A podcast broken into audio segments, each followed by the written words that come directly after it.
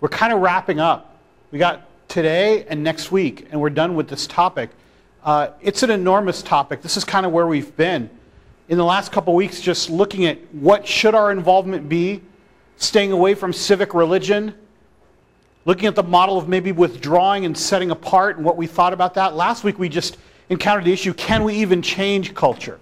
Do we even have it within our means? And we kind of had a little bit of a sobering response last week, looking at the work of J.D. Hunter on that. Tonight we're going to talk about Christian political engagement. You know, so far we've just been talking about society and culture. Tonight we're zeroing just on politics. If you were to critique the way that Christians do politics in this country, what would the critique be? So just think about that for a moment. That's going to be your task. We've added one more book to the list.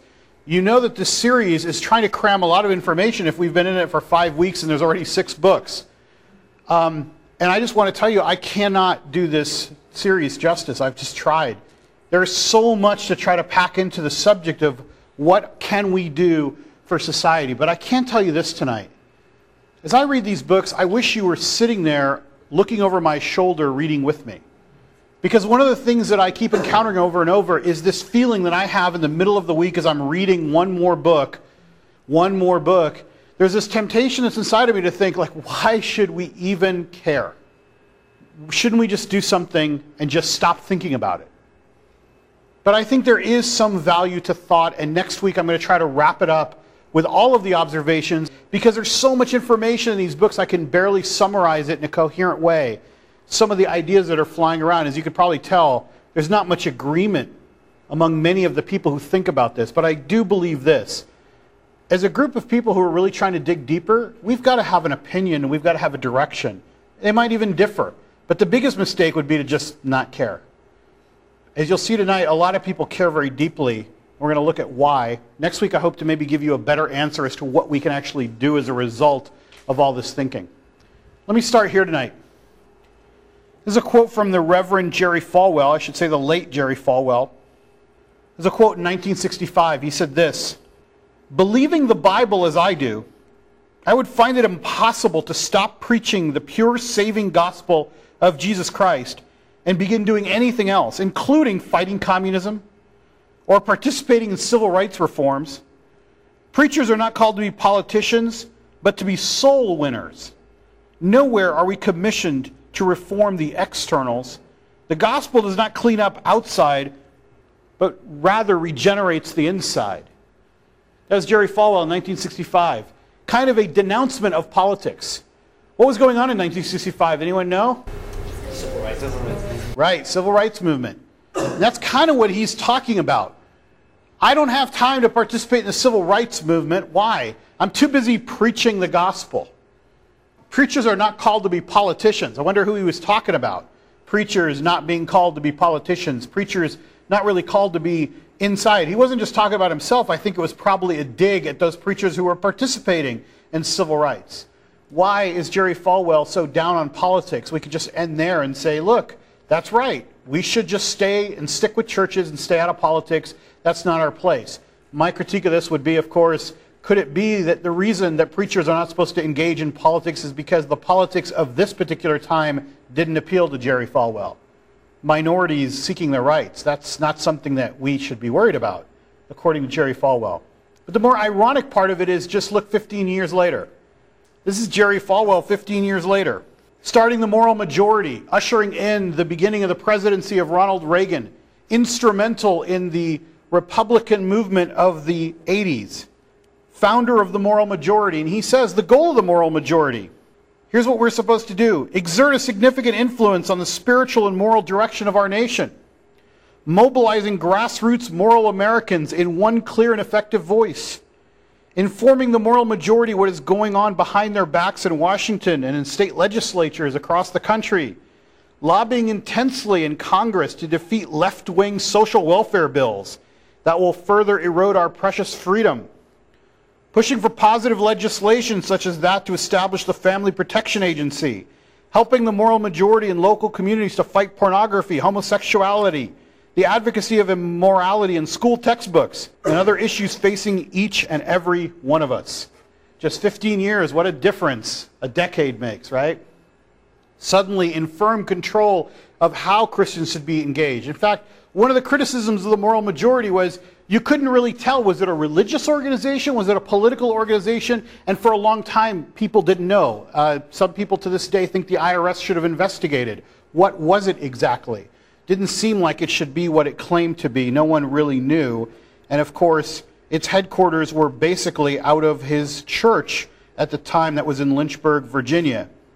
What's the difference? What's going on here? It just seems like it depends on what the issue is. By the way, if anybody could tell me what the immorality in school textbooks would be, it'd be kind of interesting to know. I've always wanted to go to a good book burning, you know? Those immoral textbooks. Here's a quote from Ralph Reed, who was for a long time the director of the Christian Coalition. And in reflecting on his time as head of one of the right-wing conservative organizations, religiously based, he has a reflection. He says this: my religious beliefs never changed my views on the political issues to any degree because my political philosophy was already well developed. As he's saying in plain English, I was already an American. I had an ideology. I had a political place. And then I became a Christian. We looked at this a few weeks ago, this very idea of how we are shaped sometimes by things that have nothing to do with our faith. And these things shape us to the point that our faith is actually shaped, not the other way around. So in this case, you could say that what Ralph Reed was saying, one of the clear leaders in the Christian Coalition, I was American, I was conservative, I was a Republican, and when I became a Christian, those other things were so firmly entrenched in me, it didn't make much of a difference. Some people, like Ralph Reed and others, kind of gave up in some ways, kind of walked away from some of their earlier political involvement because they saw this kind of futility, that maybe their faith had not shaped their politic, but their politic had certainly shaped their faith. Tonight I want to see how that happens on both the left and the right and get your critique of it as well. I want you to be thinking for a moment. Just to show you an example of how our politics shapes our faith. Here are some of the priorities of the Moral Majority. Now they had others. You could expect that they had a whole line of family values and things like that that they were concerned about. But just think about this for a moment. Here's a list of some things that the Moral Majority was really worried about. Defeating liberal incumbents. Increasing evangelical and fundamentalist voter registration, fighting communism and communist takeover, opposing the Equal Rights Amendment, opposing nuclear disarmament, and collecting signatures to pardon Lieutenant Colonel Oliver North. Anyone know who Oliver North is? No, yeah, you weren't born yet, I don't think, maybe. Oliver North was the guy who was caught by the government. He was actually doing covert operations for the government, selling arms to Iran, so that they could send money to the Contras in Nicaragua, who we were not supposed to be helping. So of course it makes sense to sell arms to Iran, who would then funnel money to the Contras. These are just some of the priorities that they thought about. Were those stated priorities as well, kind of like the university that you mentioned? The ones that I thought were the most surprising stated priorities were opposing equal rights and opposing nuclear disarmament, which I think at one point were in their top 10, if not in their top 5. So think about this. If you're starting an organization that's somehow supposed to bring the values that you care about as a Christian to politics, you're stating, I oppose equal rights for women. And I oppose nuclear disarmament. And those are stances that are supposed to be somehow connected to your faith. Clearly something was going wrong. And actually, some people looking back at the Moral Majority probably think that's probably why it lasted for about 10 to 15 years, although most of its influence was pretty much done by the end of the decade it started, because people looked at it and thought, we're all over the map here. And I'm not really sure what this has to do with what we started with. It sounds like you're advocating an American agenda over and above sometimes, or a conservative agenda, or a Republican agenda over and above maybe a Christian agenda. Yes? You don't have to touch on this, you don't want, but can you remind us what the opposition to the Equal Rights Amendment was? Sure, the Equal Rights Amendment was trying to push through kind of a cleanup civil rights movement, basically to say that women had to have equal pay and equal rights in every way. And this was a controversial thing for a while because people thought this shouldn't be legislated. So there are women who are advocating for it, and there are a lot of people who are advocating against it, and including many conservatives, because they thought this is just another civil rights movement. This is another effort to take away our freedom. The courts eventually did it anyway. The courts eventually imposed all these things anyway. But it's just an interesting period in time when we were debating, like, should women have equal, and there's still this debate to this day, should women have equal pay? Do they? Is there a glass ceiling? But at some point, they actually wanted to have an amendment to the Constitution. All right. So here's the questions for tonight. What is the allure of politics for Christians? What is it that gets us so much about it? And why have Christians been unable to effectively engage politics? I think that most of us probably think it's not very effective. I'm going to make that case tonight. Here's my answers to the first one for you. I just want to give you something to think about. I could stand here all day and say that we should not be political. The problem is there's been such great examples that constantly bring us back, and they're so alluring to us about politics in general. I just put up 3 on the screen. Like, slavery was ended in part through a lot of political action. Yes, there was a war involved. But I'm not just talking about the U.S. I'm talking about even as we looked at the illustration of Wilberforce in Britain. So if slavery was going on today, I don't think there's any doubt that we would be in favor of some legislative action to end it. Maybe you wouldn't go fight, or maybe you wouldn't actually campaign, but you would at least be in favor of some legislative action to end it. Same thing with civil rights. There were people who marched, but there were also people who just supported it and supported the types of leaders that passed civil rights legislation. Even the welfare benefits that we give or that we've had, as things came along, people think, yes, I think there should be a minimum level of care for certain people. That's the allure of politics. I think, to sum it up, I'm not going to go through a long discussion of it. We're always so tempted to think, if I could just get a law to do this, it would be the most convenient way to solve the problem. That's what our allure is. It's always like just outside of our reach. I don't know what your ill is. I don't know what your issue is. Everyone has something they're very deeply concerned about and they think is not being addressed in this world. And I think sometimes we think, can't we just convince enough people to end this, or to do this, or to pay for this, or to fund this? I've seen it all the time. You've seen it, like, even in the issue, like when Bono and U2 and all those people in his data organization, they try to lobby governments to forgive debt relief in Africa. They think, if only we could just get the countries to cancel the debt, that would let people off of billions and billions of dollars of obligations and give them a chance to start over. You think that should be a strange thing to say, here's a rock band trying to lobby countries at the national level. But they just feel like, if only you would, and I think that's the lure. So I'm not going to deny that it has some sort of temptation for us always to think, if only we could X. The question is, why haven't we been able to do it effectively, and should we even be involved, even though that temptation is there? Here's a quote from Ron Sider, who wrote The Scandal of Evangelical Politics, and he says this. All this, and when I say all this, I mean like everything we've been talking about in this series, because I feel this way sometimes when I'm standing up here looking at your faces. All this may sound so complicated that some conclude, forget it. We don't need all that highfalutin intellectual stuff. I love that word, highfalutin. I think Exodus could just be described as highfalutin sometimes. Like, there's so much of, like, who cares? Like, move on, let's do something with our life. Forget it, we don't need all that highfalutin intellectual stuff, but it is simple historical fact that political decisions have a huge impact, for good or bad, on the lives of literally billions of people. The New Testament explicitly teaches that Christ is now ruler of the kings of the earth. Christians who know that must submit every corner of their lives to their wonderful Lord. Ron Sider is somebody that I respect a lot for writing a book that tries to come up with a cohesive political philosophy for Christians. Ron Sider is not a conservative. I would say he's left of center for sure. But even his book comes back over and over to the issue of, if only we could get this right, it would be a very powerful tool. I feel like he is also under the lure of the same thing. We're always just a little bit away from getting the right laws, the right things, to get society organized the way God would want it to do. Never mind that as Christians we could never agree on what that would be, but it's still a powerful tool. So we know what the allure is. Why have we been unable to actually see it come to pass? Some people would say it's because we lack leadership and unity as a church. There's nobody really speaking for us all.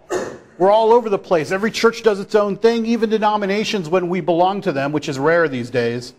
They're kind of doing their own things. They don't really agree. We don't come by as a united body anymore. We really don't have any leadership. Nobody's really the leader of us. Maybe we lack a coherent or consistent philosophy, as Ron Sider would argue. We just kind of make it up as we go along. 1965, Jerry Falwell was like, stay out of it, has nothing to do with it. 1980, he's leading the movement. We don't know. One of Jerry Falwell's aides said our approach was ready, shoot, aim. That was our approach. We didn't know we were moving too fast. Or maybe it's because we have overly subscribed to politics as a solution, which is Hunter's view. Here's a way you could see it graphically. In society, you could say that politics and government is one thing that takes place. It's one sphere of society. But there are others. There are other things that occupy society, like the church, like business, like media, the arts. And see, our temptation is to ignore the role of any other societal institution and just think, you know what? Nothing else matters. So that temptation I was talking about is to make politics so big and government so big that it is society. It's the same thing. It obscures everything. What I'm trying to say basically is we take the church and replace it with a political solution, as if the church couldn't do anything without politics. Or we forget that maybe there's a business solution instead of turning to the government or some law. Or maybe that we could influence culture more through the arts or media. And by the way, there's a lot of other societal institutions I didn't put up there because I don't have room to fit them all. So we end up just believing that the only answer is politics. So let's look at what the sides do. What I'm going to do is I'm going to show you some critiques that I've collected from the different books about what's going on both the Christian right and the Christian left, and I'd like you to join in and give me your own. Let me go through a couple, then you guys can add some. Here's some critiques of our mistakes that we have made on the Christian right. First, the political ideology dominates theological considerations. We've already seen that. I mean, first you're conservative, or you want limited government, or you care about a free market, or you want democracy, and that's what you're going for. You're not really trying to spend time thinking, wait a minute, if I'm really going to act out as a Christian, what would that mean? Another one we've talked about in the last couple of weeks is there's this nostalgia for a mythical past. Like there's this era that if we could just go back to it somehow, everything would be okay. It would solve all problems if we could go back to the 1950s or the 1850s or the 1750s, some other period of time. If we can go back to the Great Awakening, if we can go back to some period, that would make everything better. That's one of the criticisms that's leveled at this type of political engagement. In the second week, we saw that there's an insistence that there is a Christian America somewhere. We just can't find it anymore, but it was there at one point. And it will be there in the future if we just live by a certain doctrine. It was Christian, no matter what anybody says, no matter what the deistic past might be. It was predominantly Christian. We want it that way. It needs to be that way in the future. We've been victimized. We're the victims. We've lost everything. We're losing our faith. We're losing our families. We're losing our ability to practice our religion. So most of the politics comes from a place of victimization. There's blame and suspicion of others. It's always the others people point out. It's the liberals. It's the secularists. It's all the immigrants. There's something else going on in society that's causing all of this to happen. And you'll notice there's always a language of they're taking away from us.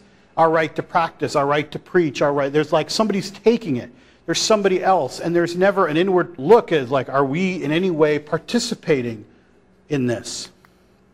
Some of the actions and statements that have been made have actually led to more retaliation against Christians than there was before. You could probably think of some of the statements that have been made on television that when you hear them, you cringe and you think, I can't believe somebody just said that.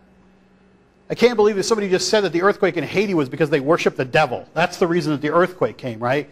And it's some prominent Christian leader, and all of a sudden all of us are like, just, I can't believe that we're going to be retaliated against once more. They're going to think that I'm think that way because somebody else just said it again.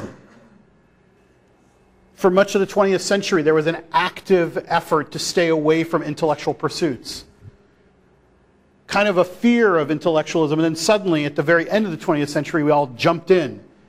to politics and tried to make an understanding of it, but it was kind of too late. As I said, even the Moral Majority kind of admitted, some of the leaders in it, it was kind of like ready, shoot, and then we aimed later. We didn't really, we were just trying to get in with all this newfound power. For those of you who know what this is, there's a premillennial dispensationalist outlook on society's future. If that's too highfalutin, let me just explain it this way.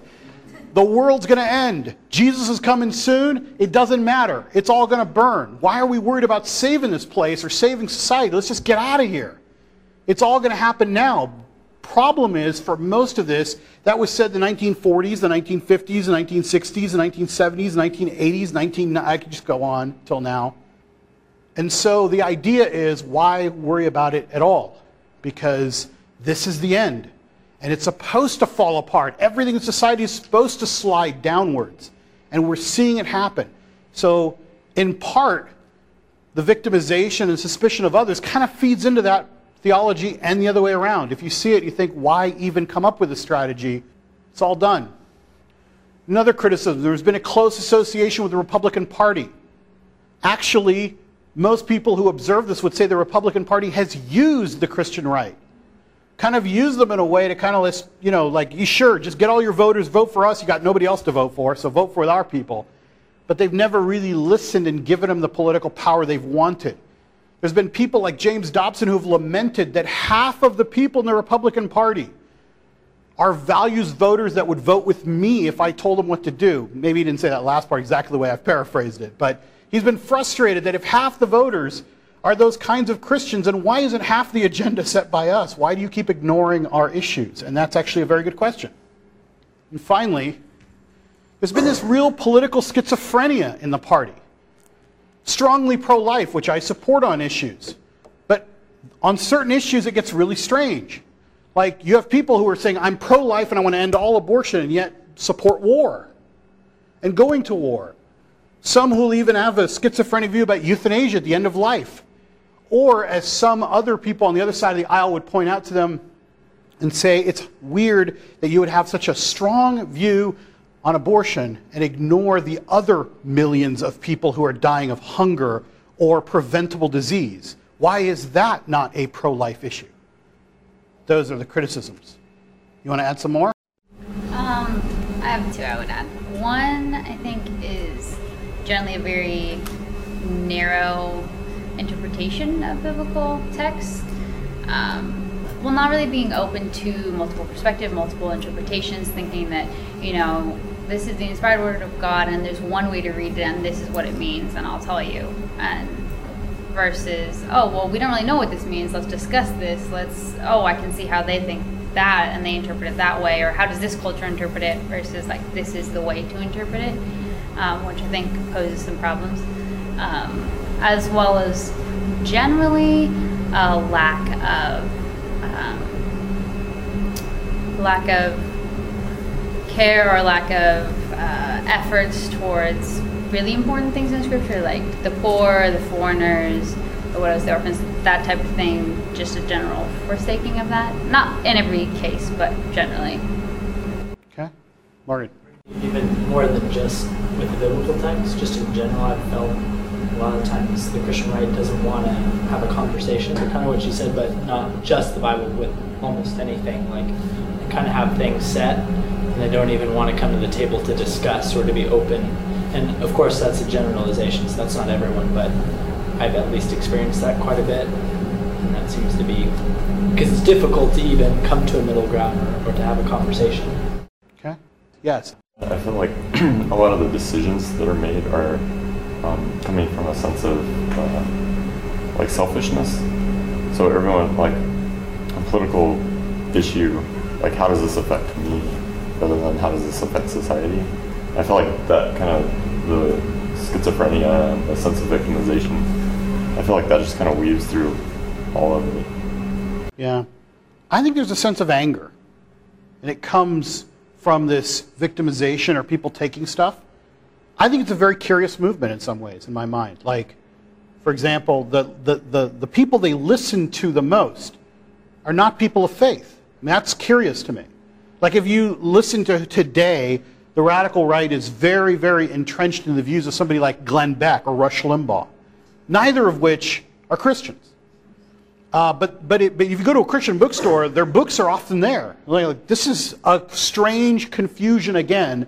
Is it conservative? Is it Republican? I don't know what it is, but I know that it doesn't come from any biblical text, like limited government, like we looked at that example of that university that its mission was so concerned about limited government and endorsing capitalism. Like, I'm not against capitalism. You know, I teach in the business school. I think it's a very good system. But I don't know that it's endorsed in some sort of way by the Bible. Okay, let's look at some positives, though. Are there positives? I think there are some. I think they've truthfully identified that America is in moral decline, something that we do not address fairly when we deal with conservatives. America is in moral decline. What we're going to do about it, if we could do anything at all, is a different matter. But at least they've rightly called that out. I think they've also identified that America is becoming more secular. That whether we were ever a Christian nation or not, which, as you know in here, we've taken the position that that's probably not the case. We were primarily a nation of Christians, though. There were a lot of Christians around here, and we're having less and less of them. And I don't think that you could say that has no impact. I think it will have a negative impact in the long run. They've at least identified that. And I think that's very good. We should be fair and say, yes, that's something that should concern us. That if we live in a country that is rejecting more and more, whether they were Christian principles or not, but just rejecting Christianity today wholesale, that should affect us just because we might become an oppressed minority, but I think it should also concern us because I think the future of our country is in part dependent on how much we still adhere to God and God's laws. I mean, I don't agree that God has a most favored nation called America. I don't believe that we've replaced Israel as some conservatives believe we have. I think that's loony. But I still think that God looks down and says, that's good that there are still people who worship me in that country. And I think it would be a strange reading of the Bible to think that doesn't matter to God. I think they've been a strong voice, and I've said, on a selected number of the priorities of Christ. And that was kind of the comment that you made about they're to just ignore other things, but they've been strong on some things. If you're troubled by abortion, they've been very strong on that. And I think that's good that they've been strong on that and some other causes. But it's been selected. And again, you would say, how often is that because of the other beliefs, ideological or political, than it is really because of a Christian perspective? And far and away among Christians, they've been the most successful. I mean, their power peaked by most estimates in 2004 with that presidential election. I don't think they're done. In fact, right now you can see that they've kind of been co-opted into the whole Tea Party movement somehow. So I don't know exactly what's going to come out of that. Is it going to be more political or religious when it's done? I have no idea, but they're kind of in there somewhere in that mix. But they had a very successful run and were very influential, so you at least have to say that's a positive. They showed us it could be done if we were going to do it. How about the Christian left? Here's some critiques. I think that a lot of the leading voices in the Christian left, the Christian progressives, whether they're the mainline liberals of the middle 20th century, or they're the more progressive evangelical liberals that are coming along now, is a lot of their voices are born out of anger as well. They're more against things than they're for things right now. Now, their anger is directed at their brothers on the right. They're so frustrated with the image of Christianity that's been painted that it comes out of an angry response. It's a reaction. It's not a positive action. And I think we should think about that for a moment because I hear that in here a lot too. In so much of the discussions we have, there's so much of a reaction that we end up coming a little bit too far sometimes. Yes, AJ. I think also with the Christian left, instead of like, whenever there's an argument or some type of issue, instead of looking at the issue first, they say, well, what does the Christian right say? And then we say the opposite of that. And so I feel a lot of times the Christian left is more just wanting to prove the right wrong instead of actually doing some progressive change. And then, I don't know, it can understand that frustration and that's born out of anger, like you said. But I feel like that's not constructive. Yeah, I'm not saying they don't have a reason to be frustrated with all that the right has done to the name of Christianity and to the name of Christ. But there are times when I think you're right. They do just take the opposite side just to take it, just to be provocative, or just out of so much frustration that they just want to show they're different. I've seen people on the left make some pretty strange arguments. And they can't even get out of the argument. They just know they have to take this position. When they're asked to justify it, they start doing a lot of dancing. Here's another one. Many desire to be just as politically involved as those on the right, but they haven't gained the ability to do that in the Democratic Party. Hunter criticizes Jim Wallis of Sojourners directly as somebody who's trying so hard to gain the kind of acceptance that the religious right has gained, but to do it for the left. And I will give it the religious right that they have been politically active and politically powerful at times. So there's this feeling that, like, we don't like what they do, but we'd like to have the position they have. So far, the Democratic Party hasn't given them that position. It's left them in a strange place where they're almost asking for it. They're almost pandering for it, some would say. Some of the positions that came out from more left groups during the Obama campaign, some people read as trying to pander to the left, like, hey, give us a seat at the table. We'll help you bring in some Christian voters. Like, let us in finally. We want to have the same power that those guys do on the other side. And I think that Democrats wised up a little bit after 2004 and 2006 and thought, yeah, we should give these guys a seat at the table. But I think if you think that the right has been used by the Republican Party, you got to kind of see how the Democrats think of the Christians within their wing. This is controversial, and it's more highfalutin words. A criticism has been leveled at the left that there's an unexamined reliance on a hermeneutic or an exegesis that applies the major and minor prophets to the modern world. In plain English, what that means is sometimes to justify a position, they'll just throw open the Old Testament and say, see, it says this, and that applies to America, without actually doing the work of deciding, does that really apply? Is that really right? An example so I could be concrete. Somebody will just throw open like a minor prophet like Amos and say, see what it says there, and then see what it now we do in the world, and they don't really do the work that's involved. There is some work involved. I'm not saying you can't apply it. But the criticism that's been leveled, not by me in this case, but I understand it and I kind of agree with it. The minor prophets were sent to a theocracy, which was Israel or Judah, that was directly ruled by God, had rules to follow by God, and was told to follow the law. I don't know that you could apply that to America. I don't know that you could apply that to a pluralistic democracy in the Western world. At least not if you believe what most of the Christian left believe, which is that we're not supposed to be imposing a theocracy. So it becomes kind of this strange situation. You don't want to impose a theocracy, but you're using principles that applied to a theocracy and the prophets that were sent to the theocracy. Another example would be on immigration. There's always just like a quick reference to, well, it says that you got to treat the alien in your midst, and the criticism would be, have you really read that carefully? Because if you look at that text carefully, it's not talking about immigration, it's talking about people in your midst that are already there. It's not telling people to break laws and then somehow deal with it, for example, would be the criticism. It says very clearly, assimilate those in your midst, and they follow the same laws that you do. So I just want to point out that sometimes it's easy just to start quoting from the Old Testament some standard of justice, and the criticism is, don't go so fast, slow down, maybe you need to do a little bit of the work there. Yes?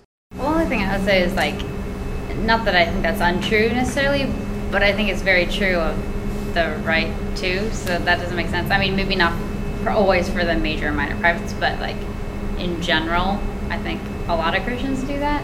So I think it's kind of weird that they would just put it on the I think the right doesn't even go in the Old Testament, might be the point. And if they do cite things, they're probably citing limited parts of the New Testament. So you're right that they'll do it even more, but in a different area completely. And by the way, I could point you to some of these if you want to read into them. Like there's a fascinating discussion of what does it mean to care for the alien in your midst? Is like that literally mean we should be for or against certain immigration policies, or that have nothing to do with it? Like, is it not a theory that we just import wholesale and drop into our current debates about what's going on in Arizona, for example? Here's another criticism. There's been a focus on the social gospel that minimizes the emphasis on belief. So there's been an elevation of orthopraxy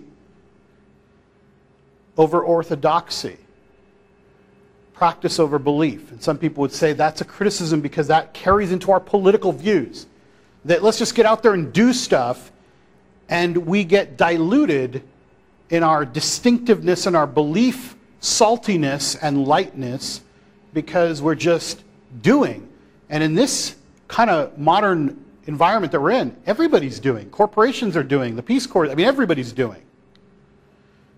Another criticism, there's a waning influence and presence of mainline denominations. So this is talking about a specific group of Christian left.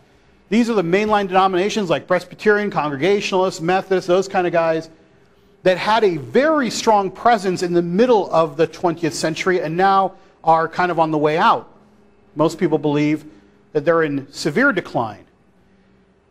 So they were once the best advocates of the Christian left. They actually advocated many of the social policies, and they were very powerful. They had lobbying groups.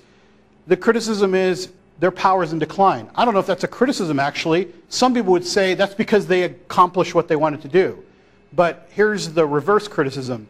When they accomplished what they wanted to do because they were so focused on doing and not believing, the churches were kind of done. Once they got through the social programs they were really going for, most of their members had left. They had either left the faith or they left to join non-denominational churches because they thought, well, if all we're doing is just advocating doing stuff, what happens when it's done? Where's the other part of the faith? And so they left those churches to join churches that are focusing more on believing. Unfortunately, those churches are mostly focusing on believing and not doing. Criticism is there's been an acceptance of a postmodern ideology, especially among younger evangelical left thinkers. And there's still this weird belief that the government can somehow solve all the problems, especially in government programs. So despite their rejection of so much of what's going on the right, they're still looking to the government somehow to fix the problems. If the government could pass this program, if we could do this thing, if we could have health care, if we could have welfare, we could solve all of society's problems that way. That's the critique. Anyone want to offer any others? Yes? Can you unpack the second to last one about postmodern ideologies and why it was leveled as a criticism? It's leveled as a criticism because the idea is that so many of the people on the left now have accepted more of, hey, we're in a plural society. So we really can't make strong truth claims anymore, which is really the pinnacle of like what a postmodern ideology is going to do, is say this really can't know anything for sure anymore. And we've also repackaged knowledge, so it requires this absolute certainty, unless then you can't know anything. So because of that, you go, well, because we can't know anything and we really don't know what the truth is, like, let's just live and let live. And some people have said that dilutes your belief even further, because you're not going to take absolute positions on something. I was talking to Morgan earlier about one of the leaders in the movement who was asked point blank, like, you say you oppose abortion. Why won't you advocate for a law that outlaws abortion? The way that you say that you oppose slavery, and you actually hold Wilberforce as your hero. So that was the direct question that was posed. And there was like 5 minutes of dancing, you know, because what the person couldn't say was, if it's wrong, then we should outlaw it, which they said about slavery. So it wasn't like I'm trying to impose my value of if it's wrong, then outlaw it. It's like their view was this was wrong and we outlawed it. So they're saying, therefore, if this is wrong and you've stated that, why do you believe that we shouldn't outlaw it? And the answer really comes down to, well, we can't really impose our beliefs on other people. And that may be a valid political theory to say that Christians are not supposed to impose their views on other people. But remember, this is the same person that thought that slavery was wrong and that was okay to impose on other people. So there's this weird, like, you know, truth is kind of fluid in this area. I think part of the answer was because you'd be kicked out of the Democratic Party for saying that. You know, that would be the real answer. It's like you can't give an interview where you say, I'm against abortion and I'd be for a constitutional amendment to ban it, because then all that power you were trying to get, they would just go, no, you got to go now. Here's an example of what I was talking about the ideas of minor prophets being imported in. Jim Wallis said, if biblical prophets like Amos and Isaiah had read the news about what happened to child tax credits, for low-income families, for example, they would surely be out screaming on the White House lawn about the justice of God and be quickly led away by the Secret Service. I hear in that statement kind of the same kind of conflating of like what the right does all the time, conflating like our policies, our ideology with somehow how God is going to work it through. It seems a little backwards. I don't know that God would have sent Amos to talk about the low-income tax credit. I'm not sure of that the way he is. I'm not sure it directly applies. But there are some positives. Here's one.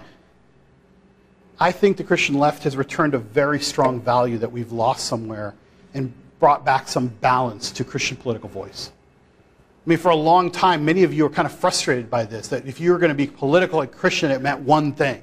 And most of us rejected it and didn't like it. They've brought back a balance to the discussion, even in their anger, insisting that there is another voice. Number two, I think they've reignited an emphasis on practice. I mean, as much as I said they favored practice over belief, there was a period of time where we had lost it altogether. We were so focused. You could hear it in Jerry Falwell's statement, like, I'm too focused on winning souls to go help the civil rights movement. Okay. I mean, I don't see why Jesus would care about people who are systematically enslaved and then after they're enslaved, 100 years of government-sanctioned racism and segregation. I don't know why Jesus would care about that. You could see that they brought back a focus that I think had been lost on practice. And the same thing about social justice. It was missing. And I say from recent theology, it was missing from our politics and our recent theology because it seemed like the mainline churches championed it, then they kind of fell out of any kind of public spotlight and none of us were doing anything about it. So social justice for like 20 or 30 years just kind of disappeared. It wasn't really on the scene. So that's another positive, is they've given us an alternative to the mainline experience, which was in decline, is still in decline. So anybody who was doing something was a declining church. And there are still churches out there who believe that. Like if you're going to be out there trying to do stuff for society, you're going to be one of those declining churches. Actually, these people are actually trying to do something and maintain their faith at the same time. And I think it's been very positive that they've brought back younger people into the political engagement for Christians because they've given them an alternative.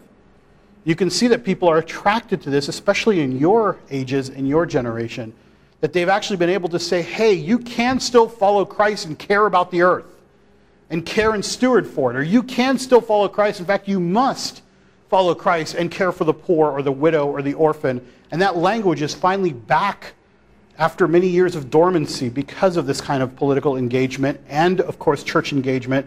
They're kind of one and the same.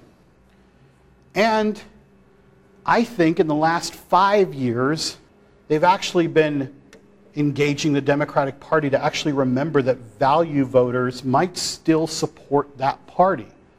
You know, it's hard to imagine, but if you think back, the movement that started a lot of social action and Christianity in America in the early part of the 20th century was the Democratic Party. They were the ones that stood for all of the things that they have now, but it was based on a Christian ethic. If you go back to the people like William Jennings Bryan, who ran for president 3 times at the earlier part of the century, they were pushing for a very Christian vision of what it meant to care for society. And the Democrats, after that period of time, after about 1925, lost it, lost that focus, and they're finally getting it back. All right, more positives from the people on the Christian left? Yes.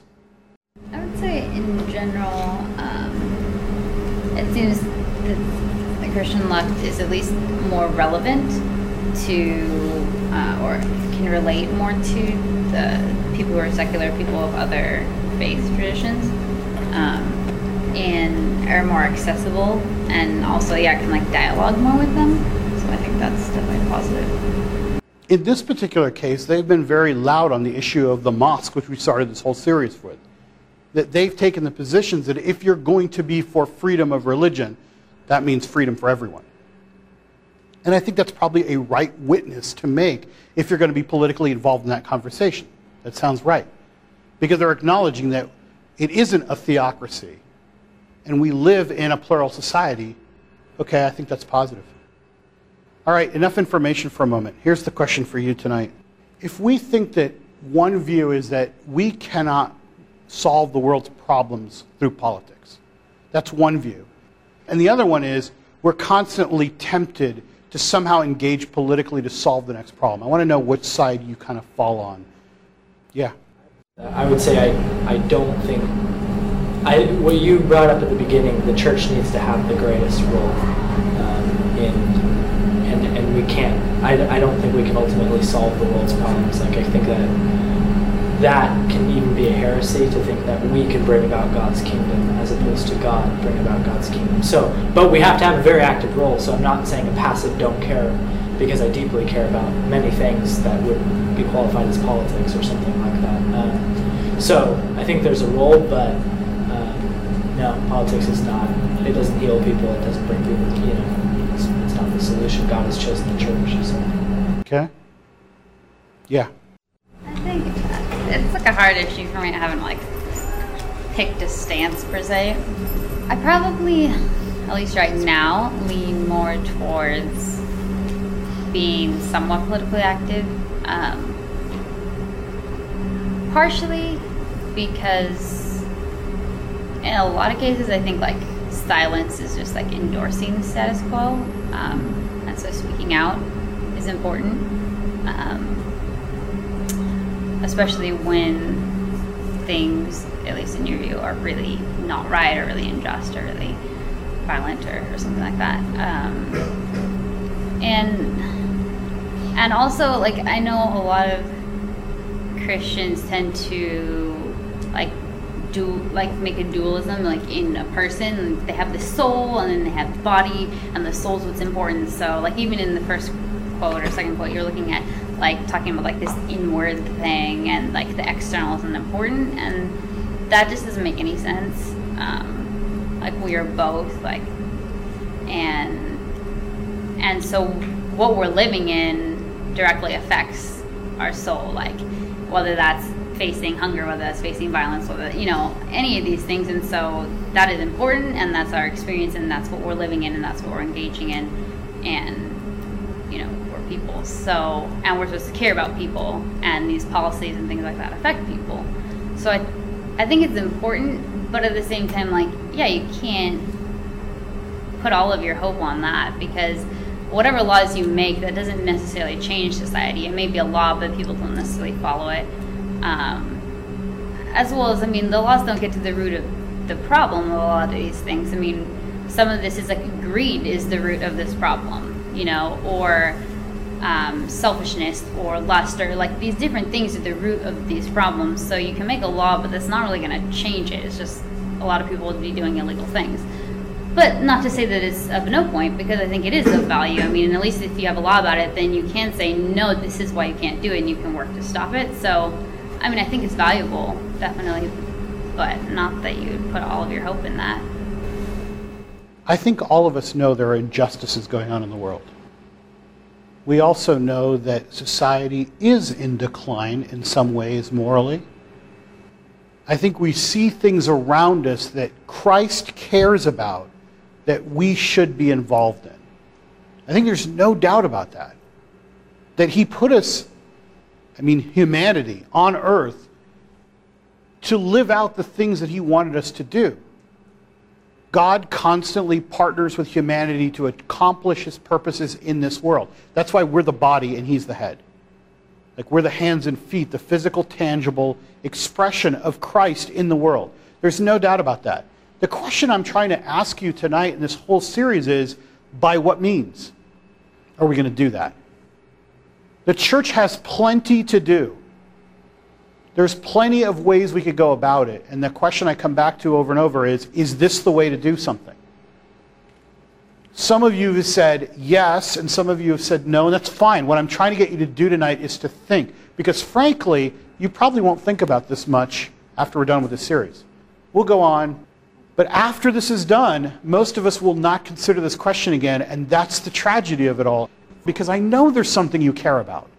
Whether it's poverty, or whether it's sex slavery, or whether it's some injustice like abortion or something like that, there's something you care about that matches Christ's concern for this world, and you may have a burning passion to end it. Imagine getting the United States government to committing $500 million to LifeWater. That's a political solution, just like, hey, rather than running races, which is fun, But if I could just convince the government to dig wells or do these things or fund this thing, like the Faith-Based Initiative Program. Some people thought that was a great political thing. There are a lot of nonprofits doing great work. It's time to end the fact that the government can't support them with government money. That was a political change that helped a lot of nonprofits. So there are things you care about. Is this the way to do it?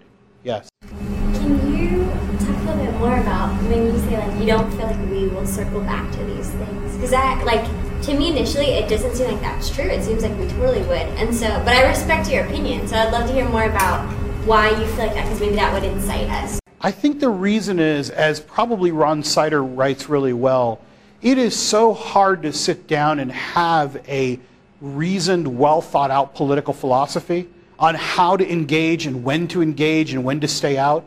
And most people don't ever sit down and do that. And by the way, his book is an effort to try to teach Christians to do it. And as much as I love reading his writing, like I'm reading, and I think nobody's going to put up with this, like going through all this. You know, because again, even though he's the one that used that highfalutin word, it's in a way, it's some of it's highfalutin. Or I read somebody like Hunter's book, which is even more, I mean, that's written at like, I don't know, some PhD level. You know, like when I'm reading that book, it's hard to read. It's got so much interesting stuff, but it's not an easy read. And that's why I'm saying it, because most of us would think, I guess the answer is, it takes a lot of thought if you're going to engage the solutions to the issues that we care about in this world through some sort of political action. It takes thought and planning and money and resources and a life committed to join certain causes, and most of us actually will end up like marching through, doing a lot of great things, by the way, but probably won't look at this tool and say, should we use it or not, because it takes really sitting down and coming up with a rational, well thought out and consistent philosophy to actually be effective. I really do believe that we still have to cross the issue, and each one of you has to make this decision. Can Christians actually make a difference? Do we even have the ability? If we have the ability, is politics really the sum total of society? And I, of course, said it isn't. It shouldn't be. We've made it the sum total of our efforts in public and places. It shouldn't be. There are other ways that the church can be the church. And there are other areas of society that we haven't really investigated, like Christians have been absent from business solutions. Christians have been absent from artistic solutions, media solutions. There's so many other ways we could impact society. We've mostly been absent. So we have to walk through that in some way, and you have to make those decisions. I'm not going to make them for you. I'm just presenting this question of what should our relationship be to society, and how do we do it? Can we affect it? And if we can, is political action the way to do it? Maybe not even for you, but just your ideology. Do I support the different political movements, or do I say, as some Christians do, you know what? The best way for the church to do its mandate is just live out its existence as the church. And next week when we come back, we're going to look one more time at that view, what some people call the Neo-Anabaptist view, the view of like Yoder and Hauerwas. We're going to come back to that. And another view offered by Hunter that says, you know what, maybe there's other ways than just right and left and all sides looking for political solutions. Maybe we need to just remember what it means to be Christ's disciples in the world. And looking a little bit next week as, what did Jesus have his positions about social power and politics when he was on earth? Could we take any cues from that example? So that's why there'll be some scripture next week. We'll come back to actually stop citing a bunch of sociologists and political scientists and cite some scripture, okay? Maybe try to make some sort of cake out of all these ingredients that we've been playing with for the last 4 or 5 weeks. Let's pray and close out. Lord, only your Holy Spirit can take each of these pieces and do something with it. Our task has been to break down things and look at them from all different angles. And right now, Lord, I feel like it's just before the dawn, like we're waiting for your Spirit to reveal to us something that really sounds right to our hearts about the way you want us to move forward. Lord, we're so tempted by so many things in this world, the temptation of power, the temptation of our own reputation, the temptation of fame, the temptation of success, Lord, even the temptation of impact. All of these things are temptations, Jesus, that even you faced when you were tempted by the devil. to have some sort of relevance and power and impact and to shortcut to the end. Lord, I pray that you would speak to our hearts this week. How would you have approached these questions? How would you want your disciples to live in the church? How would you want the church, your body in the world, to be? Have we followed too many of these temptations? Have we forsaken what it means to be your disciples? Or, Lord, is this a tool that you want us to utilize to bring your reign to this earth, even through government and through politics? Holy Spirit, trouble us this week with those questions. And next week, surprise us. Surprise us that we could find answers that sound right to our hearts. Pray this in your name. Amen.